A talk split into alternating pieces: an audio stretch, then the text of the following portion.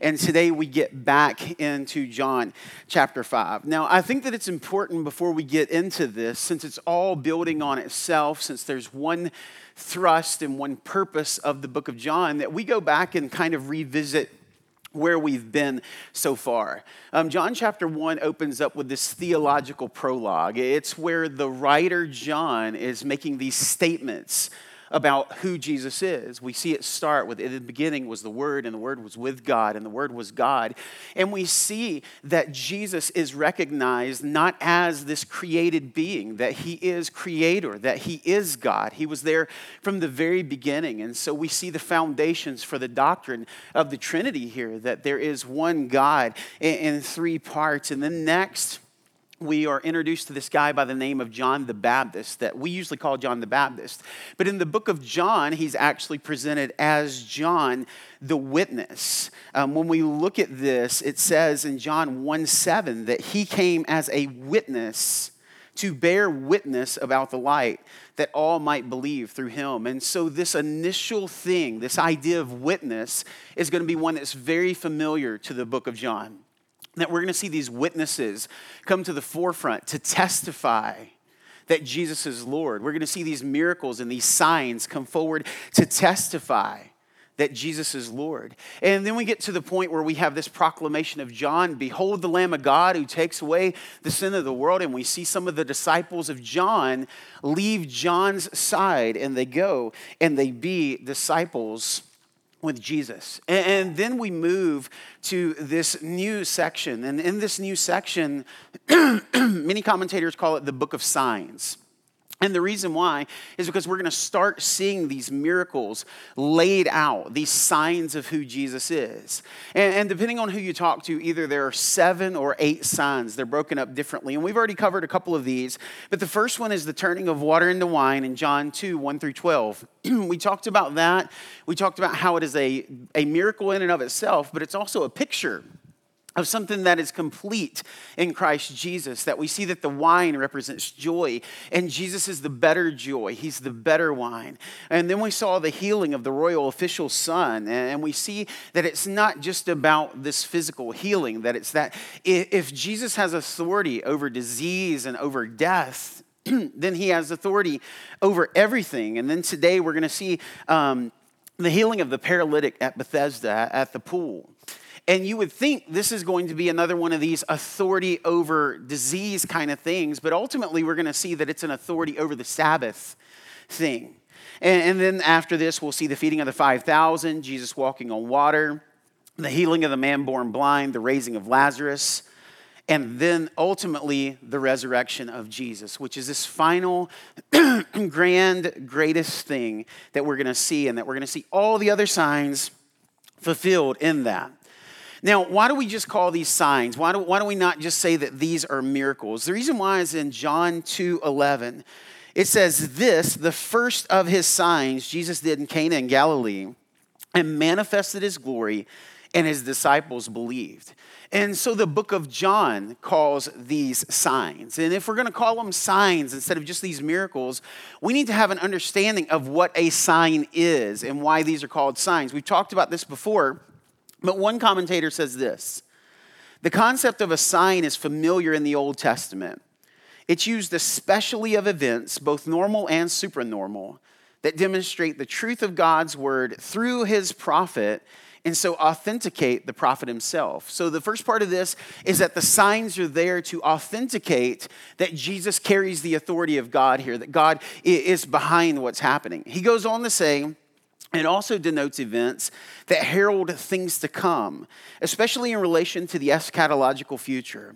As in the Synoptic Gospels, so in the fourth Gospel, so this is talking specifically about John, the fourth Gospel, the miraculous deeds of Jesus attest that the promises relating to the kingdom of God are actualized in and through Jesus. Our evangelist goes one step further in viewing the miracles as parables of the kingdom which comes through the total work of the Son of God. And so it's important that we have this in our mind, that we don't look at these as simply standalone miracles, though they would be miraculous all on their own. We need to make sure that when we see these signs that our mind is brought to three different things. Number one, they are miraculous deeds, they are a miracle. But we need to remember, number two, that these are used to authenticate the power, authenticate the message, authenticate the authority of Jesus. And this isn't uncommon elsewhere in Scripture. Think of Exodus, right? Think of the signs that were given to Moses. That, that connects with all of this. And then the last thing, it is going to point to a future event.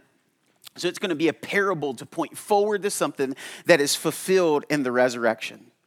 And when we look at this, all of this makes perfect sense when we see what the point of the book of John is. And we see that in John 20, 31. It says that these are written, these things, the things that John presents here, are written so that you may believe that Jesus is the Christ, the Son of God, and that by believing you may have life in his name.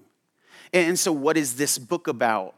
It's about evidences, it's about proclaiming that Jesus is God. It's about these things. And so, all of these signs have a purpose. They fit within the purpose of the author so that you might believe, and that through believing you may have eternal life. Let's pray before we get into our scripture.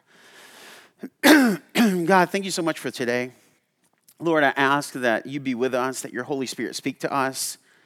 And Lord, that the purpose of this book hold true, that through it some may see your goodness and your glory, be drawn to you, and even this day respond. God, I thank you for being with us and ask that you um, speak to us, that you convict us, and that you mold us. In Jesus' name, amen. So 5 1 says, After this, there was a feast of the Jews, and Jesus went up to Jerusalem. Now, we're not told which feast this is. We're just told that it is a feast. And that's going to be very important as we work through this story. We need to keep that in the back of our mind um, because it is going to help us paint the picture of what's going on in this story. So, uh, most, a lot of people say that it's Passover. And if it is Passover, these people like to make connections to the sheep gate um, at, the, at the bottom of the city and they make uh, connections with the Lamb of God. I'm afraid that that's going a little bit too far. Um, but I'm not saying it's Passover. I'm not saying it's not. I'm just saying that in the text it doesn't tell us. But it is very important that it is a feast, that Jesus went for a feast. So let's keep that in our mind as we study this. Verse 2 says, Now there is in Jerusalem by the sheep gate a pool, in Aramaic called Bethesda, which has five roofed colonnades. In these lay a multitude of invalids, blind, lame, and paralyzed. So, the location of this place is the pool at Bethesda. And we see that this is a place where we see the sick, the blind, those that would have been ostracized by society, those that would have been pushed aside by society. And we see that it's a place that is identified as two pools with these colonnades around it. It's very descriptive, but I also brought a picture for you so that you can see it. Um, this is at the Church of St. Anne, and it's also called St. Anne's Pool. If you were to want to go and, and visit it today, you can actually go there. Now, one of the things about this pool that you need to know is that it's at the base of the city. And, and by base, I literally mean lower elevation of the city. And so this pool would have been a place where if it rained, the runoff of the city were to go. There's actually a drainage system that was built by the Romans that empties into this pool. And so we are not talking about clean water at all. We're, we're not talking about the most sanitary place. This is not you being down in Destin, Clearwater, and venturing out into the Gulf where you can see the bottom and it's beautiful. This isn't somewhere that you go for recreation. That's what I'm trying to say. This isn't the place that you go to say, ah, oh, it's like a spa day. No, this is a place that is not clean. This is a place that is dirty. This is a place where the people congregated that would have been pushed out of society. It's far from the center of society, it's far from the center of the city. And all of these people that had these issues were here. And when we think about this in context of the Sabbath, I think it's really important. One of the busiest days of the Jewish year. People are all in the city. People are going to the temple. They're maybe making sacrifices. Maybe they're going for worship. Maybe they're feasting. All of these things are going on. All of these great things are going on in the city. And yet there are these that have been pushed away by society that this is their congregation point. This is where they are. With all the festivities going on, this is where they end up. And I think it's absolutely amazing that this is where, when Jesus goes to the feast, this is where he goes. He, he doesn't go to the temple. He doesn't go and rub elbows with the religious elite. He, he doesn't go where you would think he is going to go. What does he do instead? He goes to the least of these. And this reinforces that idea. That, that's why Jesus comes, that, that Jesus comes to, to minister to us. He comes to minister to all of us while we are sinners, while we are dead. That, that's why Jesus comes, comes to bring us new life. The author Philip Yancey, Philip Yancey says this Grace, like water, descends to the lowest point. I, love that quote because it's such a beautiful picture of what's going on in our story today, right? All the water is running off to the lowest spot. All of the people that have been pushed out by society are at the lowest spot, and yet that is where Jesus goes with his grace, is to the lowest spot. Don't lose that picture. Now, the next question is why are all of these people here? When we read the, the passage, did anybody freak out when we went from verse 3 to verse 4? I mean, to verse 5? Did anybody in their Bible actually have verse 4? Raise your hand, anybody? Right? Uh, uh the modern translations don't have it. the reason that they don't have it is because we don't believe that it is part of the original Gospel of John. We think that it is tradition that has made its way in as an explanation. Now, the question is do we throw it away? I don't think we do. Listen to what your Bible would read if it did have the end of verse 3 and verse 4. And if you want to find it, you can go to the New King James because that's the version that I'm going to use. In these lay a great multitude of sick people, blind, lame, paralyzed, and waiting for the moving of the water.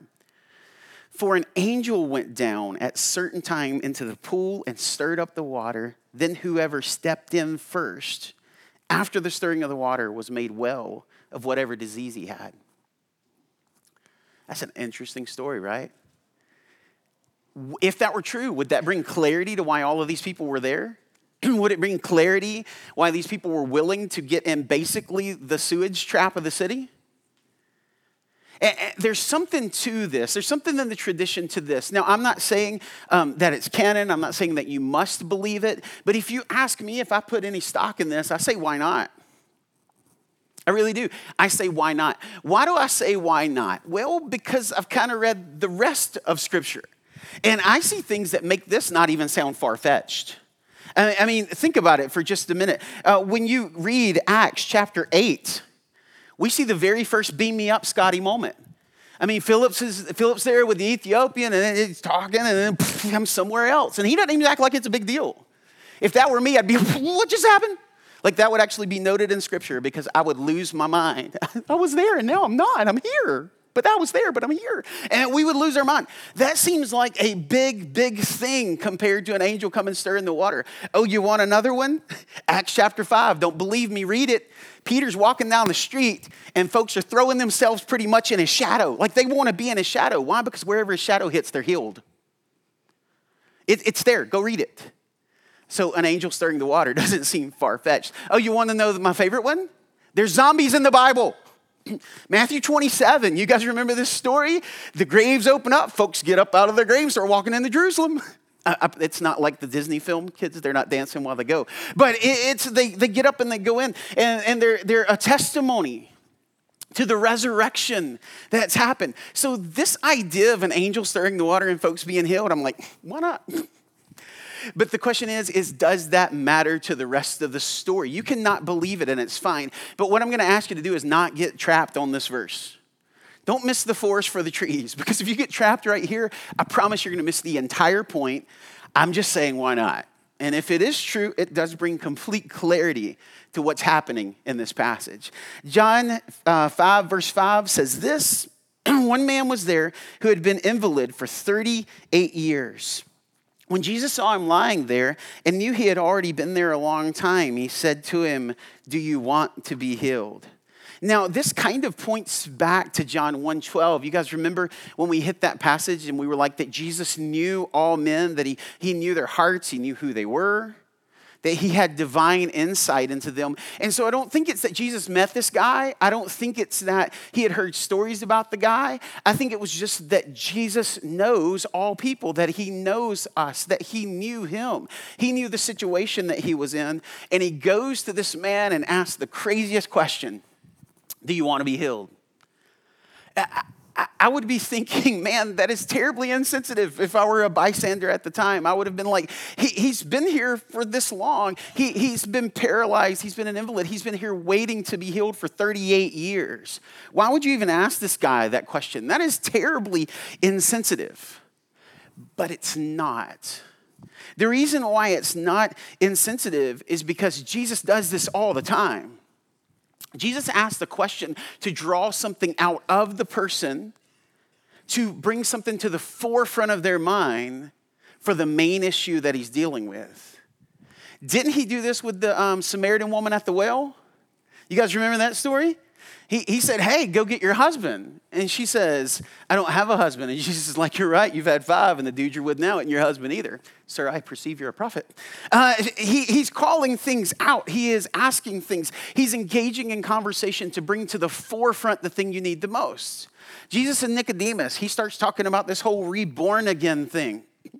Why? Because Nicodemus was a religious leader. He, he was trapped in the law. And he's saying, Jesus is saying, look, it's not about the law. It's not about all of these things. You must be reborn. You must be transformed.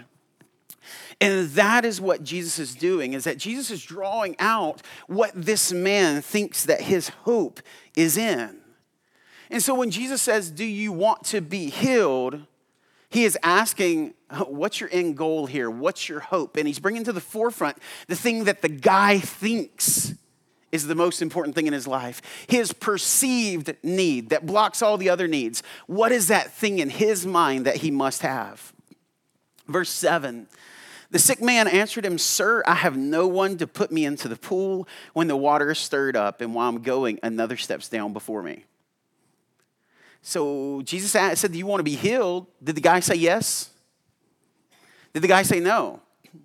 What does he do instead? He starts making excuses.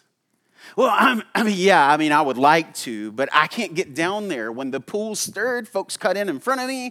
There's no one to take me down there. And so, what is he doing? It's almost like he is in this blame victim spiral right now. Instead of, yes, I want to be healed, will you help me? Are you the guy that's going to help take me down there? He's like, no, I, I, this is happening. This is why I'm not. This is who I am. This is why I'm not healed. And a lot of us today, we experience that with people in our life sometimes too. Like we talk to them about things and they're like, this is just who I am. I, I can't be any better than this. I can't do anything better than this. And understand that what they're saying is truth. They can't. But the Lord can fix it all. And so we need to understand that what's happening here is that Jesus asked the question, and then this man is responding with where he thinks his hope is. What is his hope? It is physically getting down to that pool, getting into the pool at the right time, and then he's healed. And if he's healed, then everything in life is fine. That is all that he needs. That's all he's looking for. Verse 8 says, Jesus said to him, Get up, take your bed, and walk. And at once the man was healed. He took up his bed and he walked. I, love this passage because it doesn't happen how it's supposed to. How is it supposed to happen? Well, it's supposed to happen like this, and you guys have heard this story before. Jesus is supposed to ask this guy if he wants to be healed, and then the guy is supposed to say, Ah, oh, son of David, have mercy on me, like some of the other instances we have. The guy is supposed to show that he has a whole bunch of faith first that, that he's got this intense faith that Jesus can heal him, and then he's going to heal him. That's the way in our mind it's supposed to happen. But how does it happen? This guy doesn't even know who Jesus is. We're going to find out later. And Jesus says, Get up and walk.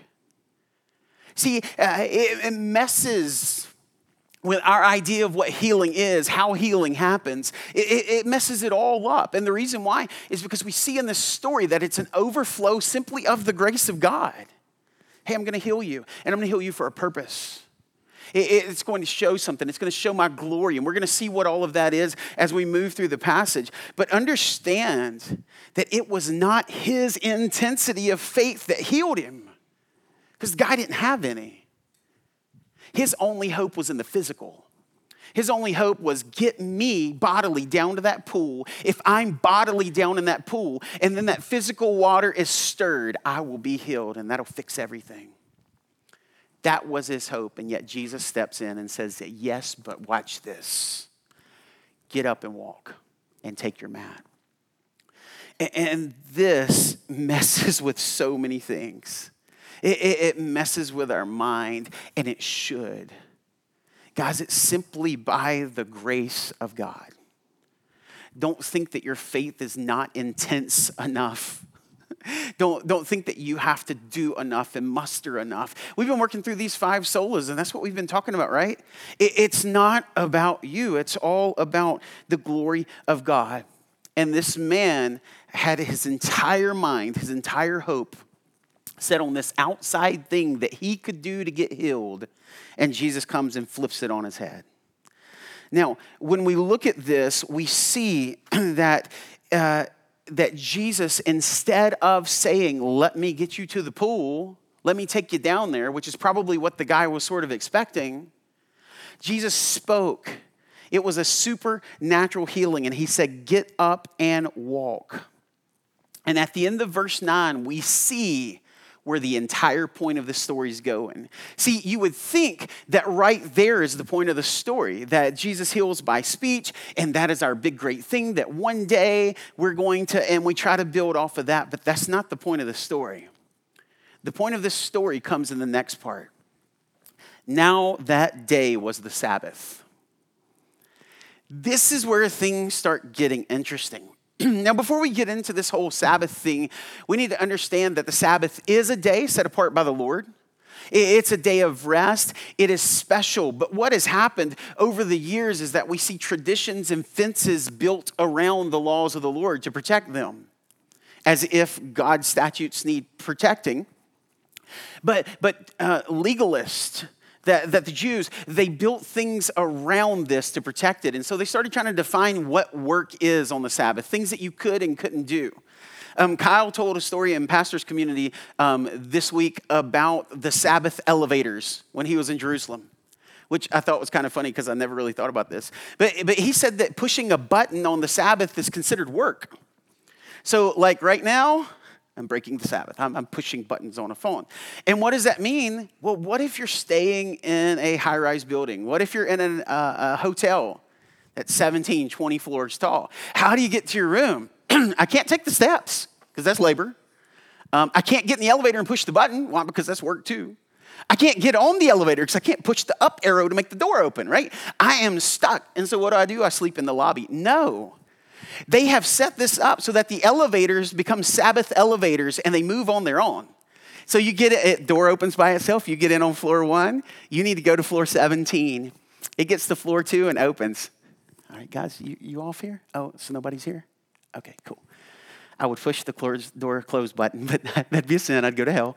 Um, so, oh, look, the door's closing. All right, cool. We are now to floor three. There it is. All right, we've only got a bunch more of these. And so, like the elevators would go on their own and you got in, unless, of course, you've got Gentile Kyle Brashears that walks in and is willing to push a button for you. So Kyle gets in and pushes a button and he's, he's ready to go up to his room. And the folks in the elevator are like, oh, look, a Gentile. we can get him to take us to our floor. And he said, so they were like, six, please, please, 10. And so they were like, we don't care if you go to hell, but we're not. This Gentile push all the buttons for us. And so, but the thing is, is that they've built all of these things around the law to protect it. like they, they've put these fences up to protect it. And let's just be honest. Was pushing elevator buttons part of making the Sabbath holy? No. It was, hey, we want to measure how good we are at keeping the Sabbath. We want something physical that we can measure if we kept the Sabbath or not, which is why you count how many steps, which is why you can't do certain things. You prepare all your food the day before, which is why you can't make a phone call, and you sure can't get on an elevator without a good Gentile there. Verse 10 we're going to see something else that was illegal on the Sabbath because it was work. Watch this. So the Jews said to the man who had been healed, It's the Sabbath, and it's not lawful for you to take up your bed. But he answered them, The man who healed me, that man said to me, Take up your bed and walk. And they said to him, Who is this man who said to you, Take up your bed and walk? Now the man who had been healed did not know who it was, for Jesus had withdrawn, and it was a crowded place. The guy is healed, he still has no idea who healed him. No idea. Does that mess up with your doctrine of healing in your head? Is that, is that just destroying your world right now? Good, because it should. Uh, it, it's, it's not, again, it's not the intensity of our faith, but what we see in this is astounding to me. Think about this just a minute. A guy that had been paralyzed, he was an invalid. He, he couldn't walk, he couldn't do anything. And he comes walking the mile uphill to the temple holding his mat. God has done something miraculous. And what did the religious do? You know, you can't carry your mat up here, right? I, I know you were that guy that's been on there for 38 years, but, but what I'm saying is you, you, you just sinned. You can't carry your mat. See, they, were so caught up in the law, they were so, so caught up in what they were supposed to do that they didn't even care. They, they couldn't rejoice in this amazing, miraculous, powerful work of God on the Sabbath and during a feast to celebrate the Lord. They couldn't find a way to celebrate Him in this miraculous healing. Because why? You did that wrong. Man, that's pathetic. God's not going to honor that. And that was their focus, that was where they were. And what this does is it reveals something about them. I find this amazing. Because see, the guy at the pool thought that his only hope was that his physical, physical healing would come through something physical, right? If he could just get in the water when it was stirred, he could be healed. So he had a physical problem and saw a physical solution. Look at this. What are the Jews saying? We have a physical solu- uh, problem. We can't break the law. We've got to honor God. And so, what is our physical solution? We must honor the law. These two people have the exact same problem. They see their ailment and their solution as both physical and have completely missed the point. They, they have completely missed what is happening. And, so, as the man says, if I could just get some help or if I could just get in the water, I would be healed. The Jewish leaders say, if I could just keep the law perfectly, then I would be healed. Eh, eh, see, they're doing the same thing. And this is why it's so important that we do what we've done for the last six weeks that we go back and we look at the doctrine of salvation. We go back and we look at who completes this in us. It's, it's who the story is about, it's for the glory of God. Because if not, we start basing everything off of our performance and what we can do. Something else that this shows that is absolutely miraculous is that Jesus has authority over the Sabbath. See, they believed that only God had authority over the Sabbath, and guess what? They were right. And so, what is this miracle showing? Jesus is God. See, he has authority over the Sabbath. He is God. And let me tell you something, they were not fans of that.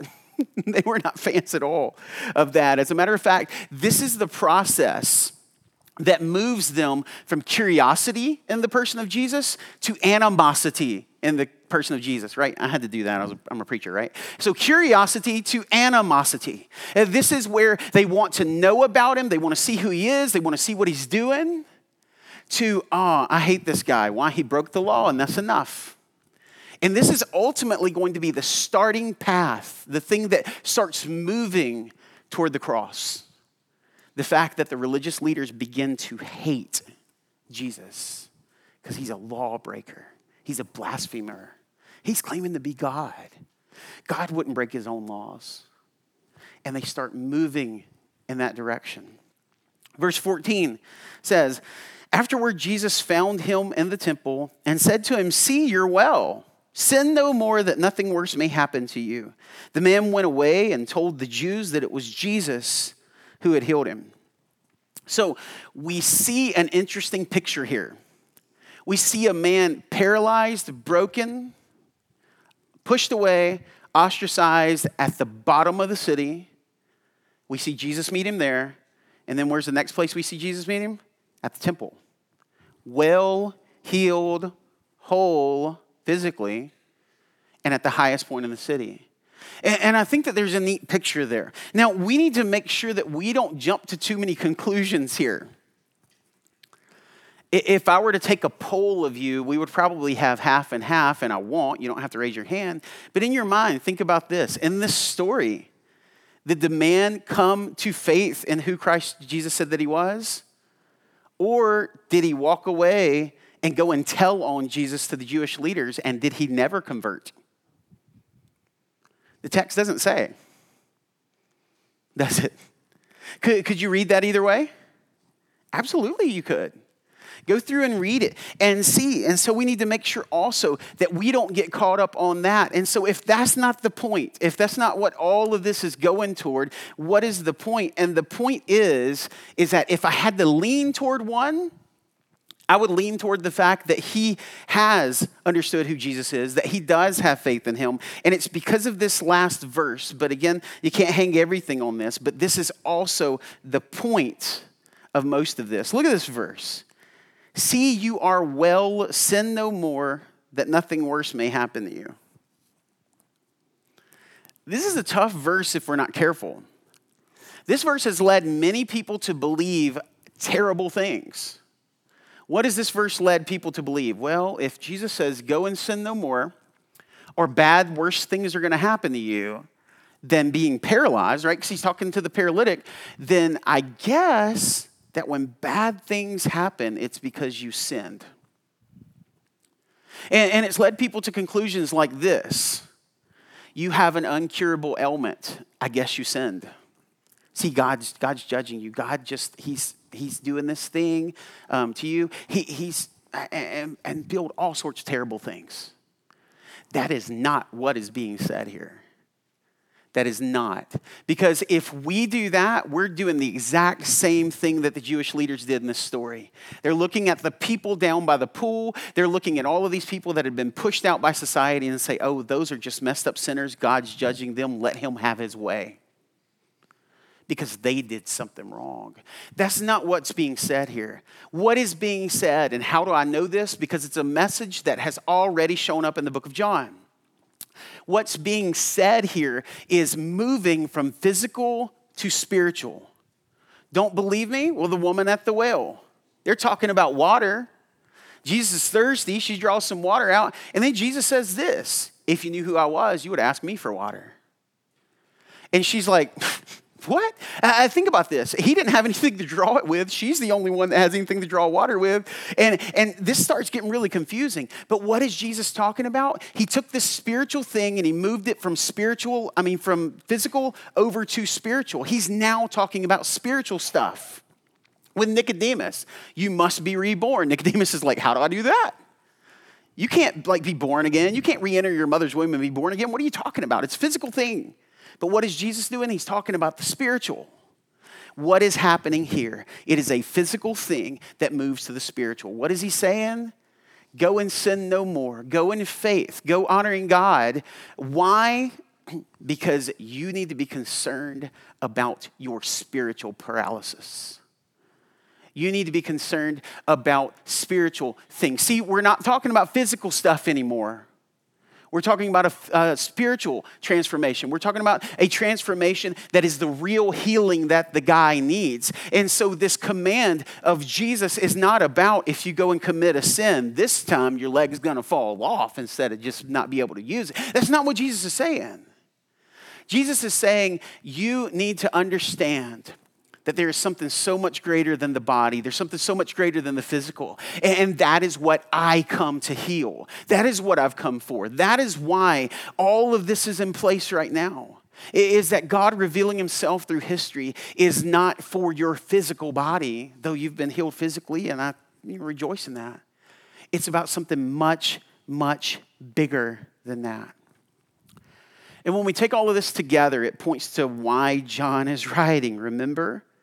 So that we would know that Jesus is the Son of God, the Messiah, and that by believing on him, you would have eternal life. See, that's the whole point of this healing. That's the whole point of this spiritual healing. The whole point of it is, is that God is the greater healer, that Christ is the greater healer. That, that it's not about physical, it's about spiritual. That Christ has authority over the Sabbath. Why? Because he's God.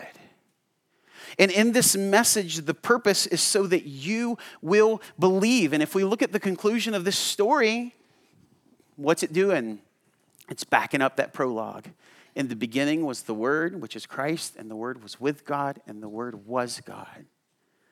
Believe that Jesus is God. Believe that He is who He said He was.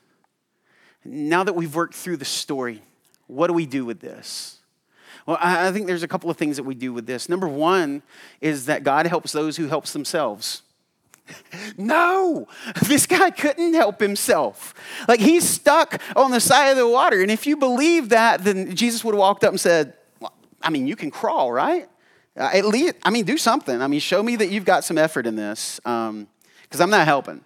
I'll step in as soon as you help yourself go. All right, somebody else, anybody? No, that's crazy. That is contrary to the gospel because the gospel says that while we were yet sinners, Christ died for us. While we were dead in our trespasses, while we were blind and we couldn't see, while we were messed up, Christ comes to us in nothing but the grace of God. It's not about you helping yourself. And if you think that it is, you've missed the gospel. If you take any opportunity in your entire life to share the message, God helps those who helps themselves with anybody around you, you are not being used by the Lord. That is a great time to look at somebody and say, Yes, you are right.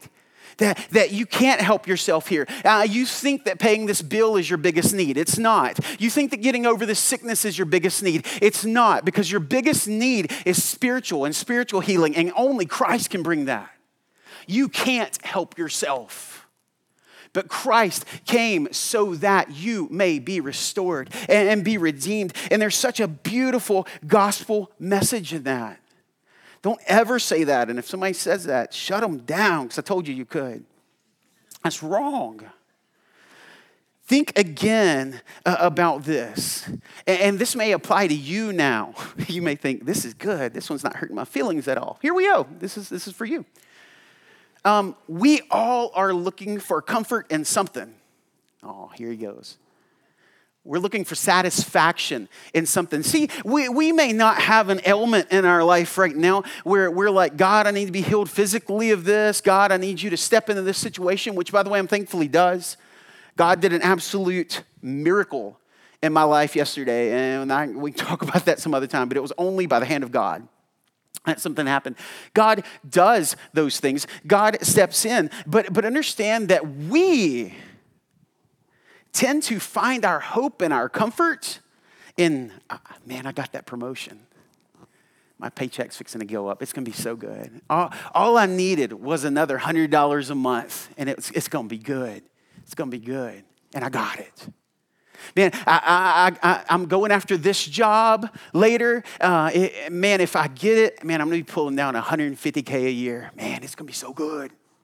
I'm going to be fine. If I could just get this house, if I could just get this thing, if I could just get my kids to smile at me when they come through the door instead of, I'm hungry, right? All of these things we look for completeness in, we look for our wholeness in, and we understand, and we need to understand that your only wholeness is in Christ because if you look for wholeness in anything else, you're doing the exact same thing the Jews did, the exact same things the paralytic did, you're just doing them in a different way you are trying to satisfy yourself. I am trying to satisfy myself. If we understand the point of the story, it, changes everything. The second thing I think that we can get from this story is where is our Bethesda?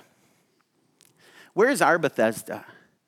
See, here, here's the thing it, it, was such an indictment on the Jewish leaders because they were supposed to be taking care of the sick, they were supposed to be taking care of the ostracized and the invalid. They were supposed to be doing those things, but they weren't. They pushed them aside and they were even mad at Jesus for going down there. So here's my question. Have you visited, have you ministered to those that would be considered the, less of, the least of these in our society? Where is our heart for evangelism? Uh, where is our mind for what we can do to bring the good news of the gospel to people who, societally speaking, maybe socioeconomically, maybe whatever, we're, we're better than them? We can't do that. No, if we are going to follow the model of Jesus, this room should be absolutely as diverse as the community. Those that are well physically, those that are sick physically, those who have, those who have not every ethnicity, every creed. Like it's this room should reflect that. And so the question is, are we going to Bethesda and taking the gospel with us? It's like when we did the uh, Samaritan woman. Jesus took the gospel, took the message, took his hope where nobody else would go. That's our job. Another question is, what if somebody walks in this room? It's not like us. What's our response? Is our response going to be like the religious leaders? Oh, you're, you can't be here because of something that you did. See, you've been carrying your mat. You're not supposed to do that. Oh, oh, you're that guy down the street that owns the bar, aren't you? Oh, you're, you're that guy that, um, that owns, yeah, no, you can't do that. That can't be our heart. Our heart needs to be come in. We love you. You can have community with us. We're, we're receptive of you. Why? Because God is doing a work there if that person's here. And we must be a part of that. We must not only go to Bethesda, but we must bring Bethesda to us too. And that doesn't make some of us very happy. But our community needs support. They need the gospel, they need our love, and we're the ones to do it. And then lastly, Christ takes us from the gutters to the temple. We need to constantly remind ourselves what we have been saved from and what we have been saved to. If we can do that, then our hearts are going to respond in joy. We're not going to have to be encouraged to go to those that are the least of these or the people not like us. Why? Because we know what the gospel did in our life. We can't help but to share it. Every single one of you in this room, now don't start throwing things at me. If you find something that you think is awesome, you share it with people.